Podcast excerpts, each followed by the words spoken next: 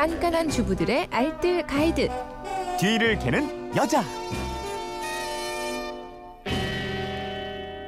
네, 알토란 같은 살림법이 있습니다. 뒤를 캐는 여자 오늘도 곽지연 리포터와 함께합니다. 어서 오세요. 네, 안녕하세요. 네, 휴대폰 뒷번호 3144님이 요즘 햇생강이 많이 나와서 열심히 먹고 있는데요. 편강 만드는 방법이 궁금해요. 손쉽게 만들 수 있는 방법 좀 알려주세요. 이러셨어요. 네. 맛있죠 편강. 네. 먼저 생강의 효능이요.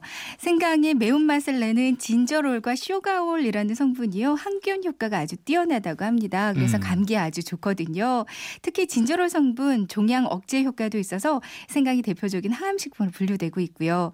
소화 불량이나 설사 치료에도 그렇게 좋다고 그래요. 올해 생강 가격이 좀 내렸더라고요. 이렇게 좋은 생강 많이 드시면 좋을 것 같습니다. 네, 저도 늘 생강을 즐겨 먹었었는데 올해 조금 게을리 먹었더니 바로 감기 오더라고요. 네, 감기 좀 걸리신 것 같아요. 제가 좀 가져다 드려야겠습니다. 보관이 중요하죠. 네, 생강 보관하실 때는요, 신문지에 돌돌 말아서 냉장 보관을 하거나 장기간 보관할 경우에는 적당한 크기로 잘라서 냉동실에 얼려서 사용하시면 되거든요. 네. 아니면 적당한 화분 하나에 마른 모래들 채우고요.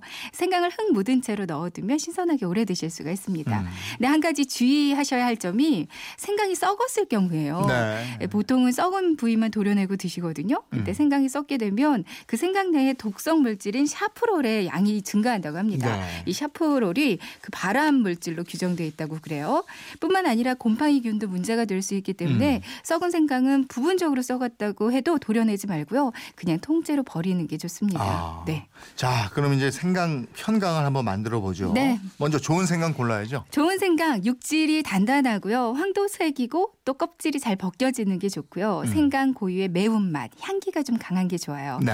네, 시중에서 파는 국산이라고 하는 좀 노랗고 크고 굵은 생강은요. 엄밀히 말하면 계량종 생강입니다. 어. 종자는 주로 중국산이고요. 수입해 들여와서 국내에서 재배를 하는 거거든요. 네. 주로 마트에서 보이는 게이 계량종인 경우가 많고요.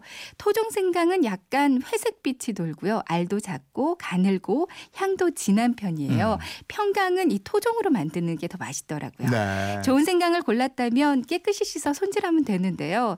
흙을 깨끗하게 먼저 씻고 이제 조각조각 굴곡진 부분을 잘라서 껍질도 까줍니다. 네. 껍질은 양파망이나 쿠킹 오일을 뭉쳐서 이걸로 벗겨내도 얇게 잘 벗겨지거든요. 이대로 칼로 썰거나 채칼로 얇게 편으로 썰어주시면 돼요. 네. 또 매운맛 제거를 위해서 물에 담가놔야 되죠. 네.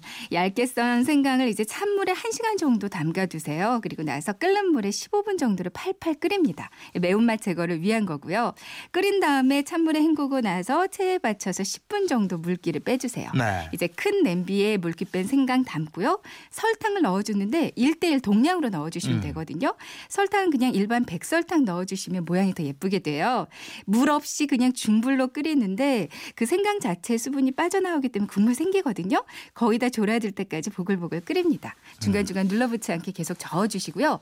이제 국물이 거의 없어지면 불을 가장 약하게 줄여놓으세요. 네. 이제 계속 젓다 보면 하얗게 설탕 결정이 생기는데 그럼 꺼내서 널찍한 곳에 펼쳐 말리면 돼요. 이렇게 하면 평강이 완성됩니다. 음, 근데 유거 육사님은 평강 만들다가 타버렸어요. 안 타게 만드는 방법 없을까요? 이러셨나요? 네, 이런 경우 많이 있어요. 근데 타는 경우는 설탕 결정이 생기기 시작하면 바로 불을 꺼줘야 되거든요. 네.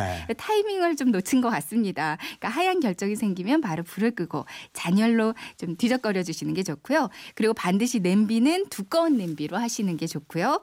매운맛이 싫- 싫으시다면 물에 담가 놓는 시간을 덜 길게 해주시고요. 한번 끓일 때도 한 번만 끓이지 말고 한 두어 번 정도 끓여주면 매운맛이 없어질 거예요. 알겠습니다. 지금까지 뒤를 캐는 여자 곽지연 리포터였습니다. 고맙습니다. 네, 고맙습니다.